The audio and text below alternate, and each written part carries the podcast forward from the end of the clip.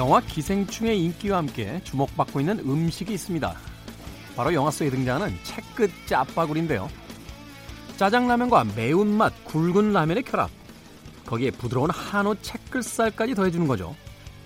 제각각 익숙한 맛인데요. 서로 더해지니 묘하게 새롭고 신선하며 흥미 요소까지 자극합니다. 이렇게 합할까 저렇게 더할까 여긴 뭘 더 얹을까 요즘 누구보다 고민이 많은 분들 계시죠. 바로 정치인들인데요. 과연 우리의 호기심을 자극하는 매력적인 단일 메뉴 정치권에서도 탄생할까요? 김태훈의 시대음감 시작합니다.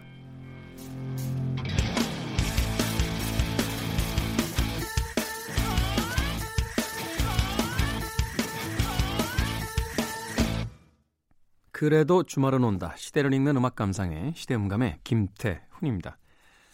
아카데미 사관왕에 빛나는 기생충, 뭐 여러 가지 이야기들이 지금 쏟아져 나오고 있습니다.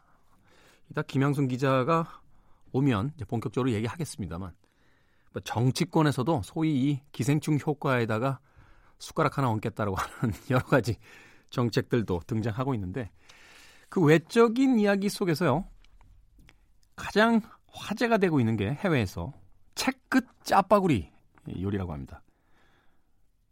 그렇죠. 이게 한 회사에서 나온 두 개의 각기 다른 어, 라면 종류를 합치는 거잖아요. 짜파게티하고 어, 너구리인가요? 뭐 그래서 짜파구리죠. 네. 저도 이거 집에서 해서 먹어봤는데 너무 짭니다. 네. 그런데 아이들은 정말 맛있게 먹더라고요. 그리고 여기에 영화 속에서는 이제 빈부격차를 어, 하나의 음식으로서 보여주기 위해서 그 냉장고에 남는 채끝도 같이 넣어주세요. 사모님의 이야기가 더해져서 채끝 짜파구리가 됩니다. 어, 최근에요. 해외에서 이 짜파구리를 먹었다 하는 인증샷들이 쇄도를 하고 있다고 합니다. 뭐 우리나라뿐만이 아니라 전 세계에서 이제 기생충이 가져온 어떤 효과라고 볼 수 있을 것 같은데 어, 그래서 그런지 몰라도 이 라면을 파는 제조사에서 무려 11개 언어로 레시피와 조리 영상을 만들어서 전 세계에 보급을 하고 있다라고 합니다. 왜 과거에 우리가 아, 김치는 우리나라 음식인데 그것을 상품화해서 뭐 일본 사람들이 기무치라는 이름으로 세계에다 팔았을 때 되게 속상하고 화나고 했던 기억들 가지고 계실 것 같아요. 최근에 아마 짜파구리 열풍을 보면서 일본인들이 그런 생각하지 않을까 하는 생각도 듭니다. 어, 일본은 우리나라에서 만든 건데 한국 사람들이 재미를 더 많이 보는구나. 실제로 일본의 음식점에 가도요. 한국 음식 그 팔 때 라면 이렇게 해놓고요. 가로 열고 맛있어요 이렇게 써놔요. 한국 라면이 더 맛있다고 자기들도 인정을 하는 것 같더라고요. 그리고 해외 여행 다닐 때 외국인들 만나서 인사 나누고 뭐 친해지고 어, 동행해서 좀 다니다가 헤어질 때 되면 꼭 물어보는 게 하나 있습니다. 라면 남았냐? 라고 물어봐요.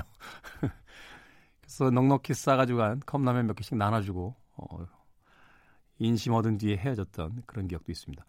어찌됐건 하나의 문화, 어, 한편의 영화가 전 세계인들에게 수많은 외교관이 하지 못했던 여러 가지 일들을 하고 있다는 것은 21세기의 문화라는 것이 얼마나 중요한가 하는 것을 다시 한번 생각나게 합니다. 음, 좀 늦은 감이 없지 않아 있긴 있습니다만 다시 한번 아카데미 사관왕에 빛나는 봉준호 감독과 기생충 제작팀에게 박수를 보내드리겠습니다. 자, 시대 이슈들 새로운 시선과 음악으로 풀어보는 시대 음감 토일 오후 2시 5분, 밤 10시 5분 하루 두 번 방송이 됩니다. 팟캐스트는 언제 어디서나 함께 하실 수 있습니다.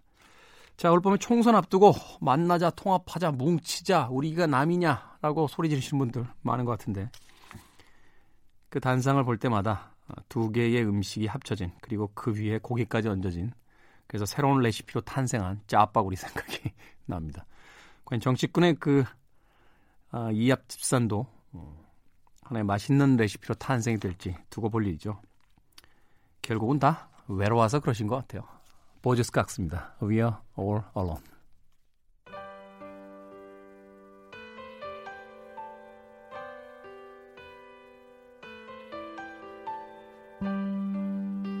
outside the rain begins, and it may never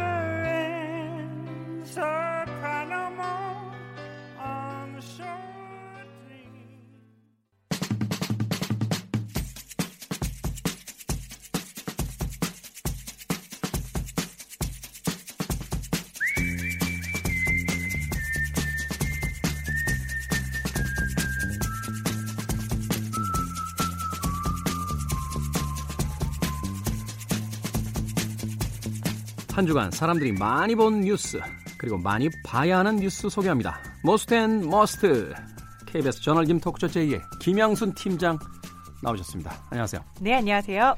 자, 참고로 지금 저희가 방송 녹음을 하고 있는 시점은요. 2월 13일 목요일입니다.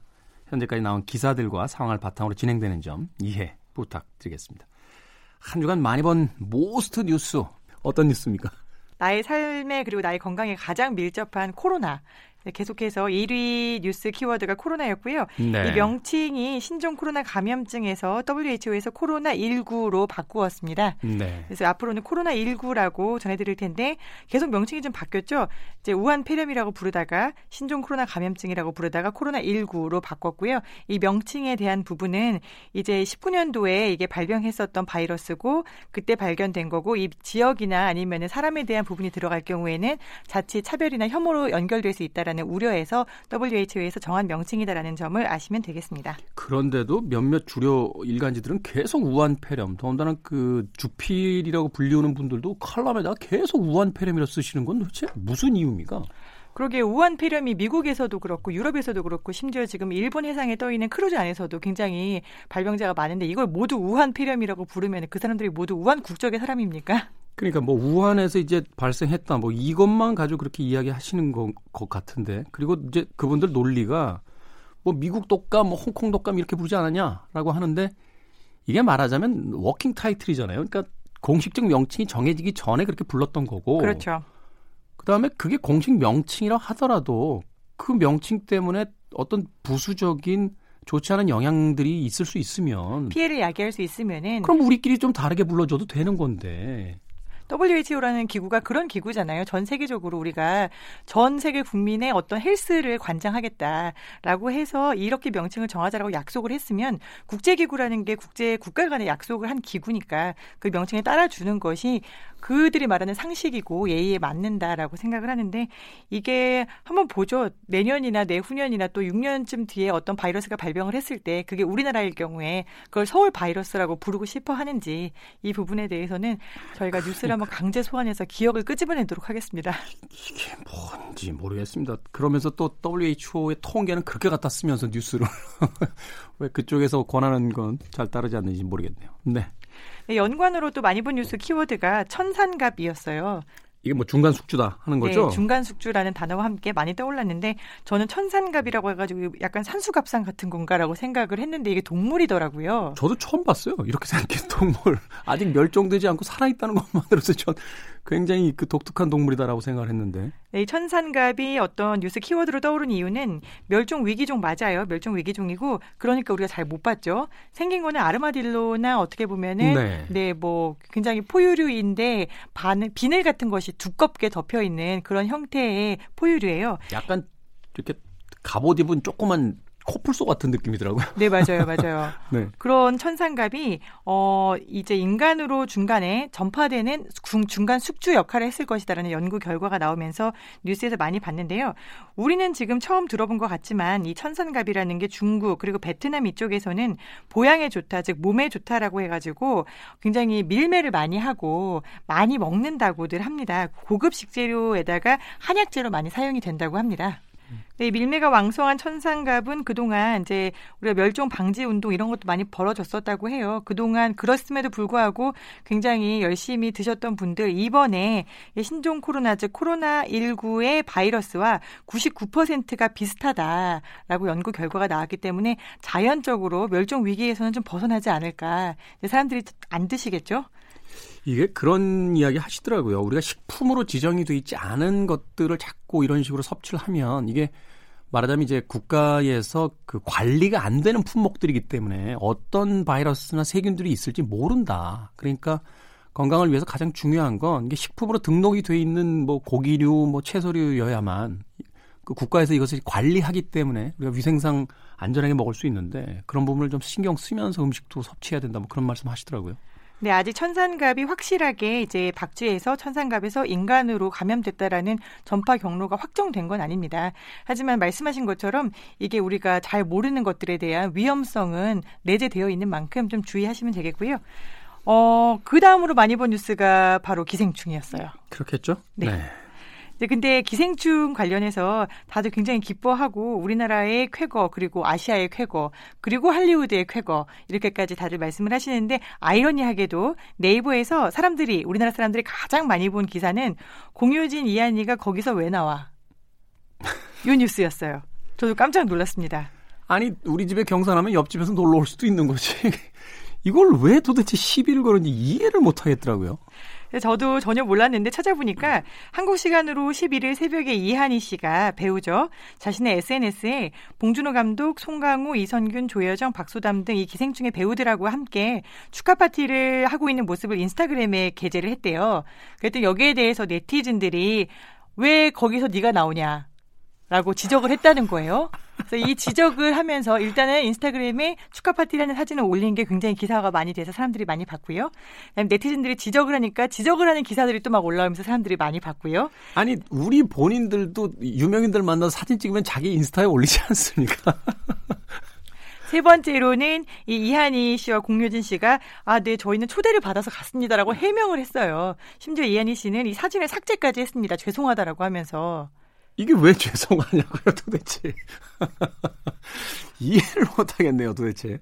네, 죄송할 일이 아닌데 죄송하게 만든 네티즌들 그리고 죄송하다고 사과하신 이한희 씨 그리고 이걸 굳이 굳이 굳이 1단계, 2단계, 3단계 콤보를 거쳐가면서 기사화하고 이거를 또 열심히 읽어주신 우리 독자들 잠깐만요 누가 상을 받았죠? 봉준호고요. 어떤 게 작품상이었죠? 기생충이거든요. 이한희와 공효진이 아닙니다. 왜 남의 잔치상에 다들 같이 가서 많이 축하해주면 좋잖아요. 아니 그러니까요. 그 아니 만약에 이 축하장에 브래드 피트나 그죠? 그 샤론 뭐 저 샤를리스 테론 같은 헐리우드 배우가 와서 있는 걸 인스타에다 올리면 역시 기생충의 클래스 뭐 이렇게 얘기할 거면서 거기 한국 배우들이 가서 축하해주면 동료들 축하해주면 안 됩니까? 이건 말이 안 되는 것 같아요. 저도 인스타그램이나 이런데 왕가희 감독하고 찍은 사진도 올라가 있고 막 이런데 형이 거기서 왜 나와 이런 거안 그러니까, 올라왔나요? 네가 여기 왜 나오니 이런 건데 이게 뭔가요 도대체? 그래서 안타깝게도 이 기생충의 빛나는 영광 뒤에 우리 네티즌들이 많이 본 뉴스에는 역시 남을 헐뜯는 가십이 많더라.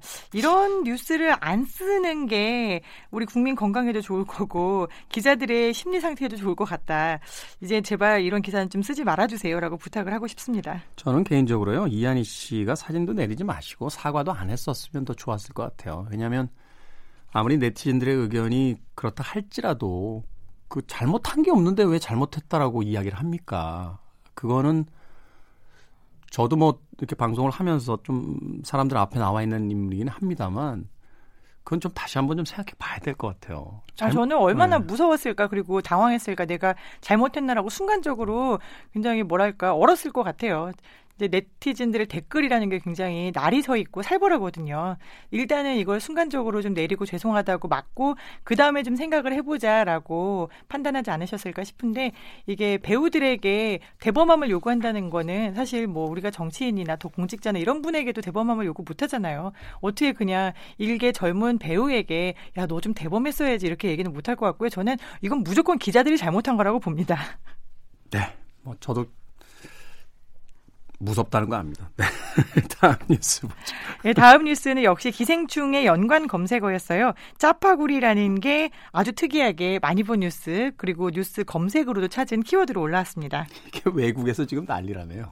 네, 해리 해리스 그 주한 미국 대사가 기생충의 아카데미 수상을 축하하면서 이 짜파구리를 먹는 장면을 트위터에다가 올렸다고 합니다. 그랬더니 이 짜파구리란 무엇이냐라고 하면서 전 세계적으로 굉장히 궁금증이 쇄도했고 그래서 지금 이 짜파구리의 제 제조 비법이 11 개국의 언어로 지금 트위터를 통해서 막 퍼지고 있어요. 이렇게 만드는 게 황금 비율이다라고 온갖 언어로 나오고 있는데 심지어 미국에서는 한 회사가 이거 특허를 내 가지고 우리가 짜파구리는 제품을 제조해서 생산하기로 결정을 했다고 합니다.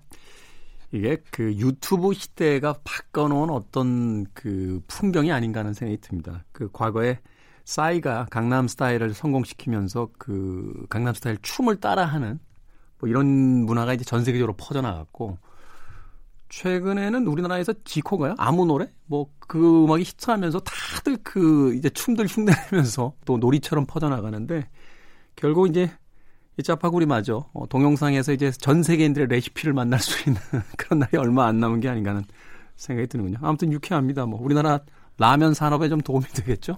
네, 농심이 일단 thank you 기생충 이렇게 트위터에 올렸어요. 그래서 농심 주식을 사신 분들은 참 좋겠다라는 생각이 좀 들고요. 네. 짜파구리가 원래 나왔던 게 그 TV 예능 프로그램 아빠 어디가에서 제일 먼저 나왔던 걸로 기억하는데 저작권이라도 좀 드려야 되는 건가라는 생각이 들어요. 제 기억이 맞다면 이게 김성주 씨가 아마 그 만들어서 처음으로 대중들에게 알려줬던 게 아닌가 하는 생각이 드는데 김성주 씨 지금 복잡하겠네요 생각이. 네, 그 이경규 씨처럼 꼼꼼히 한 집게 내놨으면은 이때 이 시점에 뭔가 한 방을 터뜨리셨을 텐데라는 아쉬움이 있으실 것 같습니다. 맞습니다. 자, 한 주간 아, 많이 본 어, must 뉴스 알려주셨고요. 이제 놓치기 아쉬운 must 뉴스 어떤 뉴스입니까? 네, 이번 주 must 뉴스는 사실 이제 올 한 해를 시작했던 것부터 살짝 아우르는 그런 fresh한 기사입니다. 제목이 변희수 숙대 입학 포기생 그리고 박한희라는 이름이라는 제목인데요. 어, 설 연휴 전후로 트랜스젠더죠. 이제 변희수 하사가 강제 전역하면서 남겼던 눈물의 동영상 그리고 발언들 제가 이 자리에서도 전해드렸었고요. 그다음에 트랜스젠더 A 씨가 숙명여대에 입학하게 되었는데 이제 학내의 어떤 반응들 그리고 주변에서 올라오는 성명들에 의해서 결국에는 숙대 입학을 포기를 했다라는 뉴스들이 전해졌습니다. 부끄럽게도 KBS 9시 뉴스에서는 이 트랜스젠더 학생이 숙명여대 입학을 포기했다라는 뉴스를 다루지 않았어요. 단신으로만 짧게 다뤄서 네. 이게 우리나라 인권 역사상 어떤 발자취가 될 수 있는 일인데 뉴스에서 다루지 않아서 참 부끄러웠다는 생각이 들었는데 어, 이런 기사들 접하면서 우리 사회가 나아지고 있는 건가라는 희망과 그 다음에 아직도 이 정도밖에 안 되는가라는 실망을 느끼신 분들 굉장히 양가적인 감정이 많이 들었을 겁니다. 이것과 관련해서 지난달에 미국 시애틀 아동병원 연구팀이 어, 재밌는 연구 결과를 내놓았어요. 뭐냐면은 이 트랜스젠더와 성별 부적합 이라는 것이 뉴스에서 많이 나오잖아요. 네. 대중매체 특히 뉴스에서 트랜스젠더 그리고 성소수자를 식별하는 내용들이 많이 나오는데 여기에 대해서 정작 당사자들이 어떤 감정을 느끼게 되는지 어떻게 영향을 받는지에 대한 연구가 진행이 됐습니다. 연구에 참여한 학생들 모두 23명이었고요. 나이는 13살에서 19살 사이, 어, 대부분이 백인이었습니다. 성 정체성은 어, 43%가 성전환 여성, 즉 여성으로 성전환한 사람들이었고 네.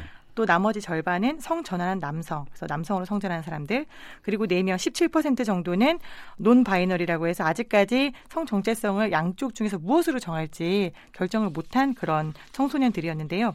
이 친구들과의 인터뷰를 해서 대중매체의 보도에 어떤 영향을 받았는지 봤더니 첫 번째는 현재의 정치적인 환경에 대한 뉴스 보도가 성전환 결정에 영향을 미친다. 지금 음. 현재 미국 트럼프 정부의 정책은 어떤 호르몬 치료나 수술이나 접근 이런 것들을 하지 말아라. 못하게 한다라는 쪽으로 진행이 되고 있거든요. 보수적인 굉장히 기독 보수적인 입장으로 진행이 되고 있는데 네. 여기에 대해서 이 성 전환을 염두에 두고 있는 친구들은 아 그러면은 내가 이걸 하지 말아야겠다가 아닙니다. 내가 빨리 해야겠다. 왜냐하면 내가 지금 그 현재 느끼고 있는 전에. 그렇죠 입법화 되기 전에 심리적인 고통이나 내가 평생 이렇게 고통을 느끼면서 살아가야 하나라는 절망감, 이 막연한 불안감이 크기 때문에 빨리 해야겠다. 라는 생각을 하고요. 두 번째는 성소수자에 대한 부정적인 뉴스 보도가 정신 건강에 굉장히 부정적으로 느끼게끔 만들었고 특히 나의 안전, 내가 이 사회에서 안전하게 살 수 있을까? 라는 염려를 갖게 하는데 부정적인 영향을 미친 걸로 나타났어요. 네.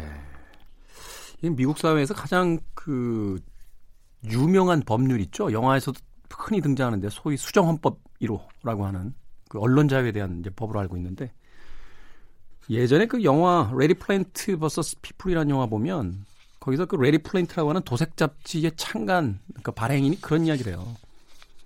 나 같은 사람도 보호받을 수 있다라면 미국은 모든 이를 보호할 수 있을 것이다. 그러니 나는 무죄다라고 이제 주장하는 장면이 굉장히 인상적이었고 결국 법정에서 그 말도 안 되는 도색 잡지라고 했던 그 잡지마저도 하나의 표현의 자유로서 인정해줘야만 한다라고 하는 그 이제 판결이 떨어지는 걸 보면서 참 우리가 저런 어떤 그 사상과 철학이라는 건 좀 많이 배워야겠다라는 생각을 했는데 다시 이 트럼프 정권 이후에 이제 보수화되는 것이 많이 만들어지면서 미국도 약간은 철학적으로 퇴보하고 있는 게 아닌가 하는 또 생각도 들게 되네요. 네, 이런 연구와 관련해서 우리가 좀 생각해 봐야 될 점은 이 친구들 즉 성전환을 결심하거나 성전환의 목전을 목전에 둔 친구들은 어 우리가 보통 다 태어난 대로 살잖아요. 태어난 대로 그냥 거역하지 않고 사는 게 일반적인 심리인데 내가 태어난 정체성에 성 정체성에 성별에 거역하고 사회의 시선을 맞닥뜨리면서 이거를 넘어서겠다고 생각하는 친구들은 정말 그 고통이 어마어마한 겁니다. 그렇죠. 내가 이렇게는 도저히 살 수 없다고 판단을 하기 때문에 쉬운 결정이 아니라는 부분에 있어서 언론 보도가 어떻게 진행이 되어야 하는지 어떤 시선으로 바라봐야 하는지 좀 더 조심해야겠다. 저도 저부터도 느꼈고요. 어, MC와 이런 이야기를 나눈 적이 있었잖아요. 우리가 우리나라의 인권 교과서를 먼 훗날에 한 100년쯤 뒤에 다시 쓴다면 그 안에서 우리나라에서 동성애에 대한 시선을 새롭게 바꾼 인물로 가장 두드러진 뭐 정말 어떻게 보면 위인전까지 등장할 수 있는 사람이 홍석천이라는 이야기를 했었어요. 네, 저는 그 의견에 아직도 가지고 있습니다. 네. 홍석천 씨가 이름을 올리는 이유는 동성애가 굉장히 이상하고 괴물 같은 게 아니구나. 그냥 우리랑 같은 사람이구나. 라는 걸 느끼게 만들어준 계기가 된 사람인 거고, 이어서 나오는 변희수 하사, 그리고 숙대 입학을 비록 포기했지만, 제가 희망을 잃지 않고 있다. 그리고 저에게 희망을 준 사람들이 많았습니다라고 말한 숙대 입학 포기한 트랜스젠더 A씨. 이 친구가 이야기한 분이 바로 박한희 변호사라는 사람이에요. 네. 이 박한희 변호사는 저희 팀에서도 인터뷰를 한 적이 있었는데 우리나라 최초죠. 트랜스젠더 변호사고요. 네. 이 변호사 박한희 씨는 혐오의 목소리가 커 보이지만 실제로는 그렇지 않을 수 있다. 너희들이 이렇게 그리고 내가 이렇게 나섬으로 인해서 점점 더 편견 없이 판단하고 대하는 사람들이 늘어날 것이다라고 이야기를 했습니다. 우리가 기생충의 아카데미 사관왕 수상에만 열광할 게 아니라 한 번쯤 생각해 보면요. 그 이야기가 다루고 있는 소재와 주제가 뭔지에 대해서 좀 더 깊게 떠올려 봐야 될 것 같아요. 결국은 사회에서 소외된 계층 그리고 어, 차별받는 어떤 부류에 대한 이야기를 끌어옴으로써 우리의 현재에 대해서 이야기하고자 했던 것이 봉준호 감독의 의도인데 그 상에는 열광하면서 막상 우리 주변에 이렇게 만연되어 있는 차별과 편견에 대한 이야기는 너무 쉽게 흘려버린다라면 그게 무슨 의미가 있겠습니까? 그냥 트로피 4개 받아온 거 이외에 어떤 의미가 있겠습니까? 그러니까 한 번쯤 우리를 좀 다시 돌아봐야 되는 그런 사건을 던져준 것이 아닌가. 그리고 변희수 하사나 박하니 뭐 변호사가 그 이제 이야기했던 그 트랜스젠더 A 씨 같은 경우 용기 잃지 않았으면 좋겠어요. 어, 모두가 그렇게 생각하는 거 아닙니다. 그렇죠? 네. 팽팽하게 사회가 논쟁 중이라는 건 적어도 세상의 절반은 지지하고 있다라는 것을 가지고 좀 힘좀 내셨으면 좋겠네요. 네. 네, 우리 모두가 가지고 있는 이 절망과 혹은 희망이라는 양가적인 감정 중에서 시간이 지날수록 희망이 좀 더 그리고 응원이 좀 더 많아질 것 같다라는 기대를 해봅니다. 네. 지금까지 KBS 저널즘 토크쇼 제2의 팀장 김영순 기자였습니다. 고맙습니다. 네, 감사합니다.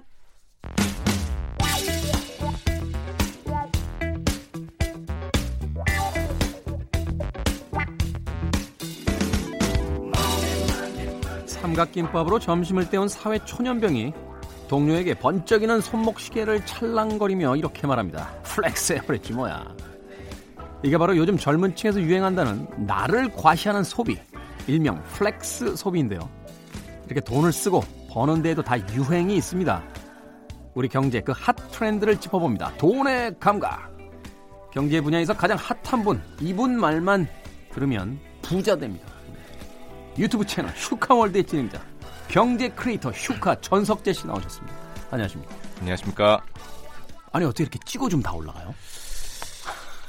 그게 제가 얘기해서 올라간 게 아니고요. 네. 올라가서 얘기를 그런 거죠? 네. 네.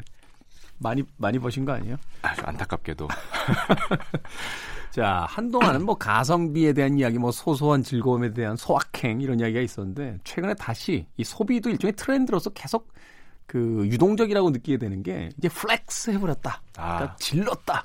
많이 쓰이죠. flex. 뭐 제가 이렇게 음모론자라서 그런지 모르겠습니다만 이거 되게 광고에서 마케터들이 만들어내는 거 아닙니까? 그러면서 자꾸 소비자들 이렇게 써라 저렇게 써라 이런 방식으로 써봐라 이러면서 요즘에 뭐 SNS를 통해서 젊은 스타분들이 많이 명품을 소비하는 모습이 나오고 그걸 이제 많이 또 따라하다 보니까 flex라는 단어가 어느 틈엔가 뭐 너무 자연스럽게 네. 다가온 것 같아요. 그래서 젊은 층 명품 소비가를 일컫는 이제 하나의 단어가 됐다 이렇게 보여지는데요. 어 flex 이게 사실 이제 구부리다라는 뜻인데 이제 운동 선수들이 이렇게 몸에다 힘 주면서 관절 구부려서 이제 근육 보여주는 거에서 시작이 됐다라고 하더라고요. 그러면서 이제 힙합 아티스트들이 특히 이제 왜 이런 거 많이 하시더라고요. 자기 침대 위에다 이렇게 돈다발 이렇게 쭉 늘어놓고 흐뭇하게 쳐다보는 거 찍어가지고 이러면서 이제 flex한다라는 표현들을 많이 썼다라고 하는데 자 슈카도 이 flex하는 뭐 어떤 분야가 있습니까? 본인의 어떤 취향이라든지 이런 걸 드러내면서 아, 저는 뭐 flex라기보다는 주식 사고 파는 게 이제 게임처럼 많이 하죠. 게임처럼 예. 그 한 주 두 주 뭐 이렇게 해도 어쩌다가 관심 가는 분야는 아 이거 안 될 것 같지만은 좀 그래도 뭐 나의 재미를 위해서 한번 사본다. 뭐 이런 식으로 사는 어. 거를 좀 많이 하는 편이고요. 좀 우리가 술 마실 때도 돈 쓰고 뭐 골프 칠 때도 돈을 쓰는 건데 뭐 재미 삼아 주식 사서 뭐 어느 정도 좀 손해 나도 그건 놀이로서 내가 지불한 비용이다 이렇게 예, 조금 사면 또 관심이 가니까 음 안 샀을 때는 그냥 나한테서 엄청 멀리 있는 주식인데 꼭 사면은 제 옆에 온 것 같잖아요. 그렇죠 또 뭐 아껴 사랑스럽게 바라볼 수도 있고. 아 그렇군요 알겠습니다 가시기 전에 뭐 하나 이렇게 술좀 아, 알겠습니다. 네, 찔러주시고 많이 벌지 못하는데요. 말만 이러지 한 번도 안 같아요 한 번도 안 가르쳐줘 자 오늘 어떤 이야기입니까? 예, 오늘은 디즈니 플러스 얘기를 좀 처음에 드리려고요. 지금 OTT에서 가장 지금 핫 이슈죠 디즈니 플러스 어, 지금 핫 이슈를 넘어서 뭐 글로벌 이슈로 떠오르고 있는 상황입니다. 네 이게 지금 미국에서 시작이 됐나요? 미국에서 이미 오픈을 했습니다. 작년에 아. 오픈을 했고요. 네 아직 우리나라에서는 오픈한 상황이 아닌데 OTT 시장의 돌풍에 지금 핵으로 떠오르고 있어서 오늘은 디즈니 플러스 얘기를 잠깐 드리려고 하고 있습니다. 네, 현재 지금 OTT 시장에서 선두 주자는 넷플릭스죠. 예, 넷플릭스가 글로벌 1등입니다. 그리고 카카오에서도 지금 새로 채널을 그 론칭 준비하고 있다는 이야기도 들었고. 어, 우리나라에서도 뭐 SKT, 뭐 카카오, JTBC 뭐 전부 다 OTT 시장에 하나씩 뭔가 오픈을 했거나 오픈을 준비 중이거나 근데 이게 그 미국 쪽에서 조사한 걸 한번 본 적이 있는데 1인당 그 평균 이제 구독 채널이 2.5 채널 정도 된다. 두 개 반. 예, 예. 그러니까 넷플릭스는 이미 하나 가지고 있고 그다음에 이제 디즈니 플러스가 들어오면 이제 그걸 하나 할 거고 여기 워낙 마블이라든지 뭐 애니메이션 이런 게 다 가지고 있, 예. 으니까 그 다음에 이제 0.5개 채널을 가지고 여러 회사들이 싸워야 되는 형태다 뭐 이런 이야기를 하시더라고요. 지금 디즈니뿐만 아니라 애플도 뛰어들었거든요. 그죠 애플 들어왔죠. 애플도 애플 플러스 뛰어들고 지금 미국 대형 통신사들도 전부 다 뛰어들겠다고 하고 있기 때문에 사실 그 2.5개를 향해서 거의 5개에서 6개 정도의 대형사들이 지금 전부 다 뛰어들고 있는 상황이고 우리나라에서는 이제 글로벌 애들 한 두 개 가져갈 테니까 한 0.5개는 우리가 할 수 있지 않을까. 이래갖고 또 아. 국내 로컬 업체들도 뛰어들고 있고요. 이게 그 투자 규모를 이야기 들었을 때 보통 돈이 들어가는 게 아니더라고요. 초비 초기 자본이 그러니까 좀 위험할 수도 있겠다는 생각이 드는 게 처음에 선점하지 못하고 이제 그 선택되지 못하는 OTT 채널들은 뭐 막대한 어떤 경영상의 또 손해도 봐야 되는 그런 위기도 있는 거네요. 이게 OTT가 열리면은 사람들한테 아 우리 채널로 오세요. 우리 OTT를 봐주세요라고 광고를 할 때 우리 채널에서만 볼 수 있는 그런 콘텐츠가 필요하지 않습니까? 그렇죠. 딴 데서 다 볼 수 있는 거면 굳이 우리 걸 할 필요가 없으니까. 저도 넷플릭스 보는 게 넷플릭스 오리지널이라고 그래서 예. 그 거기서만 봐야 되는 게 있어요. 네. 그러니까 서로 오리지널 콘텐츠, 오리지널 콘텐츠 나한테서만 있는 콘텐츠를 원하다 보니까 뭐 콘텐츠 제작 비용이 정말 상상을 초월하게 올라가고 있습니다. 그 들은 바에 따르면은 이 OTT 뛰어드는 국내 회사들이 그 제작사를 사더라고요. 예. 제작사도 사고 투자도 많이 하고 예전 같으면은 드라마 만들 때 100억만 해도 대작이었거든요. 그렇죠. 요즘에는 뭐 300억, 500억 이렇게 제작비가 늘어나고 있으니까 기생충 홍보팀이 저 미국에서 뿌린 홍보비만 해도 100억이 넘는다는 건데. 어, 뭐 콘텐츠 가격이 하늘을 찌르고 있다 이렇게 보시면 될 것 같습니다. 그러네요. 근데 이 환경 속에서 과연 여섯 개, 일곱 개 채널이 다 살아남을 것이냐 거기에 대해서는 우리가 좀 근데 네. 누군가는 승리를 하고 누군가는 패배할 텐데 지금 넷플릭스가 가장 먼저 치고 나갔고요. 오늘 네. 말씀드린 디즈니 플러스가 작년에 치고 나가면서 정말 큰 모습을 보여주고 있는데 일단 디즈니가 이쪽에서 또 이렇게 힘을 받을 수 있는 이유는 이게 컨텐츠 제국이잖아요. 디즈니가 지금 우리가 이제 옛날 디즈니 하면 이제 애니메이션만 생각하는데 그게 아니잖아요. 그 대표적인 영화가 캐러비안의 해적 같은 시리즈들부터 시작해서 최근에 마블 인수했고 그렇죠. 픽사도 가지고 있죠? 픽사도 가지고 있습니다.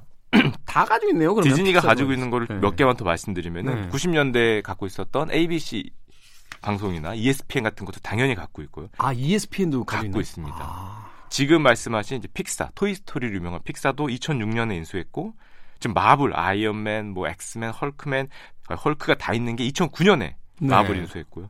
또 스타워즈로 유명한 루카스 필름. 루카스 필름 샀어요, 맞아요. 이제 루카스 필름 네. 사서 스타워즈도 이제 디즈니 거라고 보실 수 있습니다. 또 얼마 전에 2019년에는 21세기 폭스. 우리가 영화관에서 빰빠라밤 하고 있죠. 나오는 그 영화 제작사도 무려 80조 넘는 가격에 사면서 지금 뭐 컨텐츠로 유명한 회사들은 살 수 있는 회사는 거의 다 사고 있다.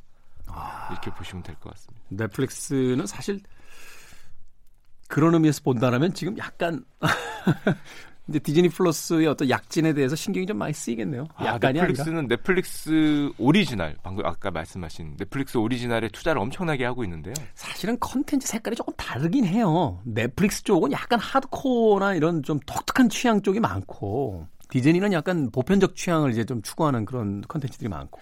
디즈니가 보편적 취향을 추구하는 이유는 디즈니가 사실은 세계 글로벌 영화 사, 영화계에서 1등 업체라고 보시면 됩니다. 그렇죠. 영화 1등이 뭐 어디냐 했을 때 디즈니가 잘 안 떠오르는데요. 사실은 미국 헐리우드에서도 한 30에서 40% 정도를 거의 과점하고 있는 영화계 랭킹 1위라고 볼 수 있는데 우린 뭐 워너나 뭐 아니면 뭐 유니버셜이나 뭐 이런 이런 거 떠올리는데 그게 아니잖아요. 그게 아니죠. 디즈니가 이제 압도적인 지배자로 볼 수 있는데 글로벌로 퍼질 수 있는 그 영화로 특히 퍼질 수 있는 거를 많이 추구하다 보니까 내용이 좀 보편적이고 음. 인류 애적이고 음. 뭐 약간 사랑이라든지 또 아이들도 볼 수 있는 여기까지 굉장히 넓게 가져가고 있고요.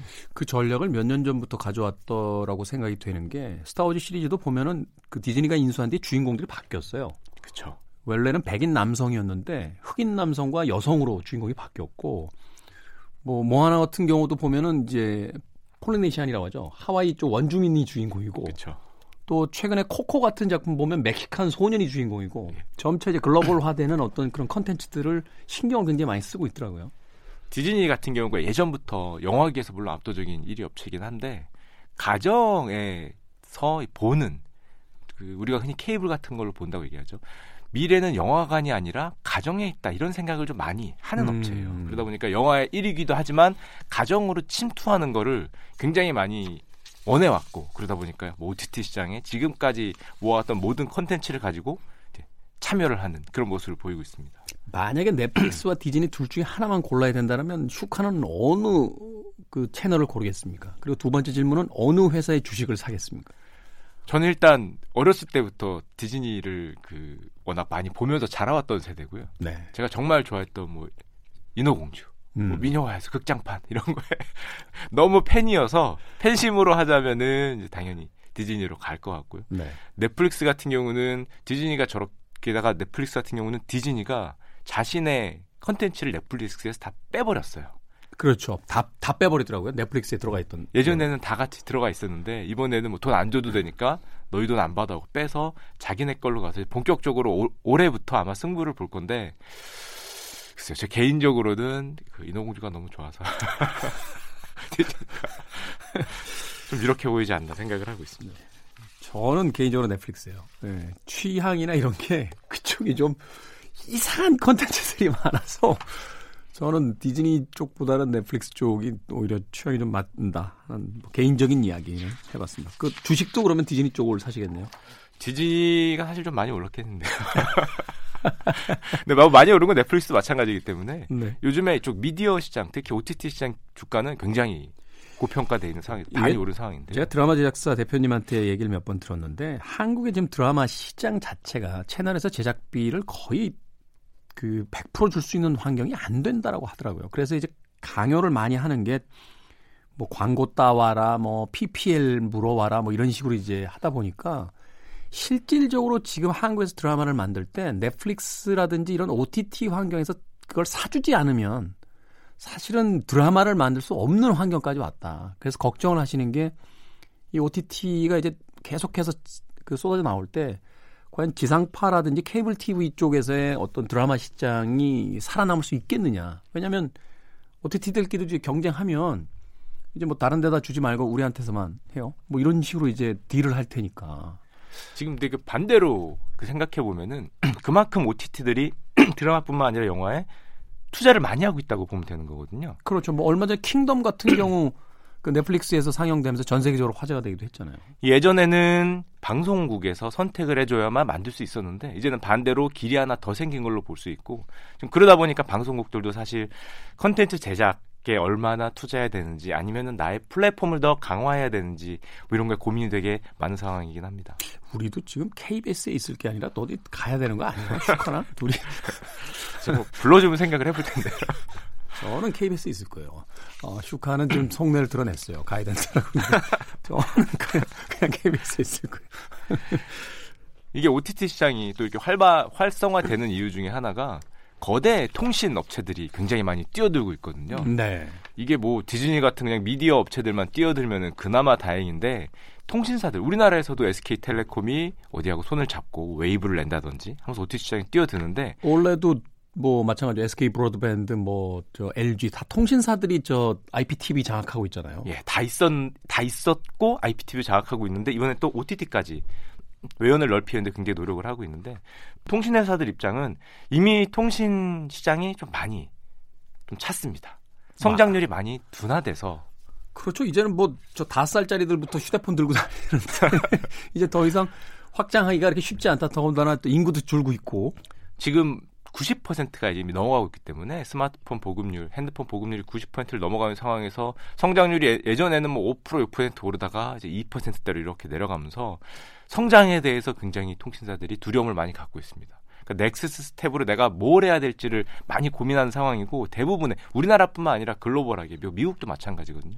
뭐 AT&T나 버라이즌이나 전부 미국 통신사들도 미디어 쪽, 통신 쪽, 통신 쪽을 넘어서 미디어 쪽, 뭐 OTT 쪽 이런 쪽에 관심을 갖다 보니까 그만큼 지금 굉장히 경쟁이 심화돼 있다 이렇게 볼 수 있는 거네요. 네 어, 맞습니다.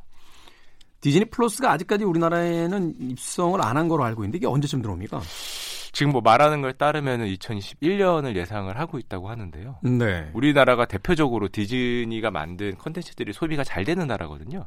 마블 캐릭터를 사랑하는 나라로 굉장히 또 유명하고요. 전 세계에서 미국 빼놓고 제일 많이 그 관객들 보는 나라잖아요. 그렇죠. 뭐 인구 대비로 하면은 뭐 미국보다 더 많이 본다고 볼 수도 있고요. 그러니까요. 아니, 저처럼 마블 영화 안 좋아하는 사람들 얼마 전에 이렇게 마블에서 나온 영화들 쭉 봤는데 다 봤더라고요. 전 국민이 뭐 마블 캐릭터를 어느 정도는 다 들어볼 정도에 되는 나라가 됐기 때문에 사실 디즈니 입장에서는 한국 같은 나라가 없을 텐데 그럼에도 한 1년? 지금부터 1년은 좀 더 기다려야 되지 않을까? 이렇게 음. 생각이 되고 있습니다.